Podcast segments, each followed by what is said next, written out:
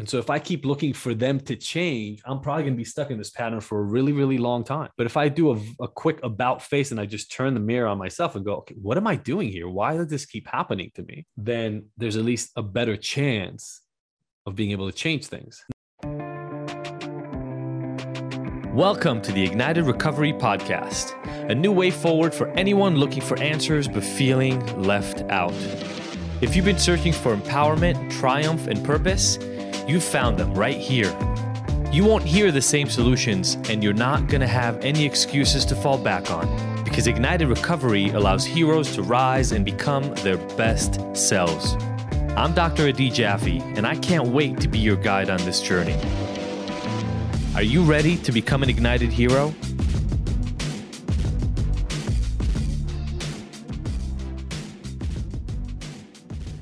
How many of you have heard that phrase. I, I really like this phrase, which is, uh, you know, holding on to resentments against others is like drinking poison and expecting them to die. And what I mean by that is we hold on to the anxiety and the stress and the the the the drama in our heads, irrespective of that other person. Right? We can go to sleep with it. We can wake up with it. We can go to lunch with it. They're not even included most of the time, and it's a stressor that we hold on to. That's number one. Number two, for me, there's that piece about I think most people are doing their best at all times. I think most people don't really have ill will. They think they're right. And so do we. And so when we speak ill of somebody else, we pretend that we're better than them in a lot of ways. That's number one. But but the other piece that is important is sometimes it allows us to not pay attention to our role in what's happening. And if you've ever known anybody who seems to always blame other people for their misfortune and and always blame other people for what's going wrong and always looks for other people to fix them. And I've had friends like this in my life and i see friends like this in my wife's life and in my kids lives and, and all over. There's always that question of well what role are you playing? And i think we've all known people who don't think they play any role and that to me is one of the most dangerous pieces of what we're talking about. I know this isn't news for us, but sometimes we need to be reminded none of us control anybody else. We control nobody else's actions. I don't even control my own damn kids' actions, and they're my kids. I definitely don't control my friends' actions. I definitely don't control your actions, right? And so the thing I have the most control of in my life is how I show up. And if I'm having um, unhelpful, stressful, anxiety provoking, painful, saddening, hurtful experiences with other people on a regular basis, it pays much more dividends, many more dividends to pay attention to what I'm doing that is making that feasible, possible, and, and consistent in my life than it is to look at what everybody else is doing because I can't change people. And so if I keep looking for them to change, I'm probably going to be stuck in this pattern for a really, really long time. But if I do a, a, quick about face and I just turn the mirror on myself and go, okay, what am I doing here? Why does this keep happening to me? Then there's at least a better chance of being able to change things. Now, really, really importantly, that doesn't mean I'm going to keep those people in my life. That doesn't mean I need to forgive them and forget. It doesn't mean I need to keep taking the abuse. It doesn't mean a lot of things in terms of maintaining the situation as it is. But I just don't find that it helps to take it out on other people's behavior. One of the last pieces for me is something I've talked about a lot of times before, but it's the fundamental attribution error. And it's a really basic psychological principle. It's called the fundamental attribution error, not only because it's a very basic bias that we all have in our brains, um, but it's called that because it has to do with how we fundamentally attribute behavior for other people. So when I look at my behavior, I rationalize it based on my situation and my circumstances oftentimes.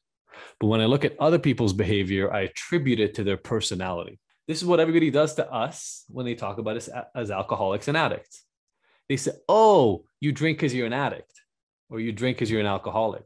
They're saying you do the thing because you're that kind of a person. This is a, the problem with racial and gender generalizations, right?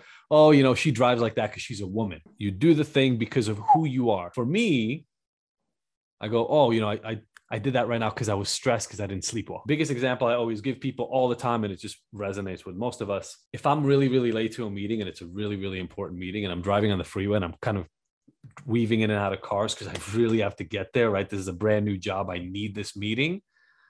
I'm just in a hurry because something happened at home and held me up, and I'm a little late and I really got to go there. I'm a good person. I'm just doing this. If somebody else cuts me off and they're weaving in and out of traffic, what are they? They're an asshole. And we're very comfortable making that assertion. Hey, asshole, we have no idea why they're doing this. And if you ask them, guaranteed they're not an asshole. they have circumstantial reasons why they're doing what they're doing. Hey everybody, it's Adi again, and I want to share with you something that I believe is one of the most useful free tools I've ever created for my clients and for you. It's our free personalized My Drinking Score report.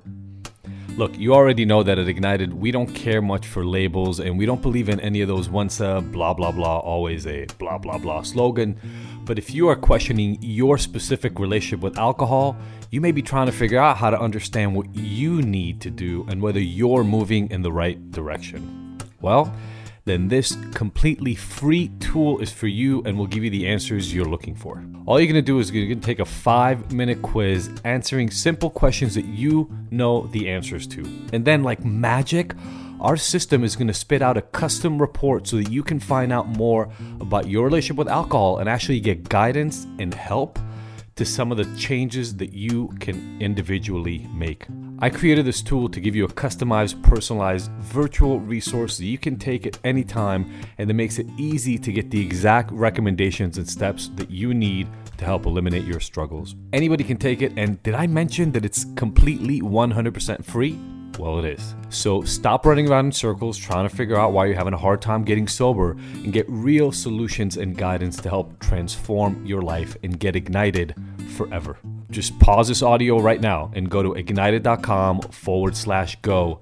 Again, that's ignited.com forward slash go and take our five minute quiz right now. Find out what your drinking score is and then share it and tag us on Instagram or Facebook because remember, fuck shame. Together, we get to move forward and get better every day. And this is the problem with talking shit about people behind their back. You're believing that they are assholes. That's why they're doing the thing. You have every reason to be rational about why you're doing what you're doing.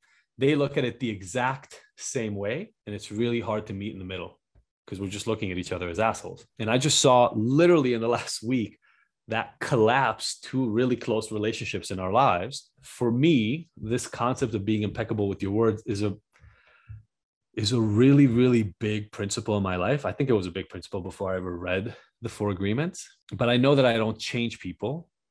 And so i know that the only thing i can really control is myself and therefore, one of the choices that I just made a really long time ago is I don't get involved in those kinds of conversations. You know, if somebody wants to talk badly about somebody else, most of the time, maybe especially because of what I've picked for a career, I say, well, look, why do they do that? What's what's behind the way they behave? But then at the least, I'll say if somebody comes to me is, well, why are you still in that relationship? Why are you still taking this? And why is this something that bothers you?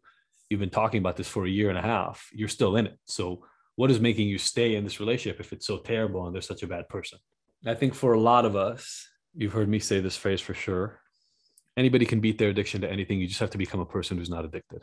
And I think if we jump into that perception, what I love about the book, The Four Agreements, is if you really think to yourself about the kind of person you want to be, the kind of person who can wake up in the morning, held, uh, head held high, proud of what you're doing, confident in the way you're moving forward, secure in the fact that you're going to be making the right choices, is talking shit about other people behind their back part of what makes that person who they are? I don't think so. And that's not to say you can't be direct with people, you can't be assertive. That's not to say you can't speak your mind and hold your own, not at all. You just do it with the person directly. And so for me, that's a that's a big part of the principle. I do find weirdly people that like to talk about other people like to hang out together and then all that ends up happening is it's just like a whole circle of people talking about each other behind their back constantly switching alliances, making friendships, breaking friendships. And it's a really stressful experience for everybody involved. Every time I see it happening, I feel like I'm back in junior high or high school. I'm 45 years old. The last thing I want to do is be back in junior high or high school. I have no interest whatsoever.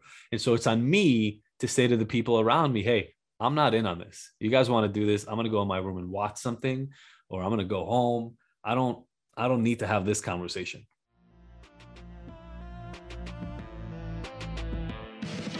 Thank you for tuning in to the Ignited Heroes Recovery Podcast.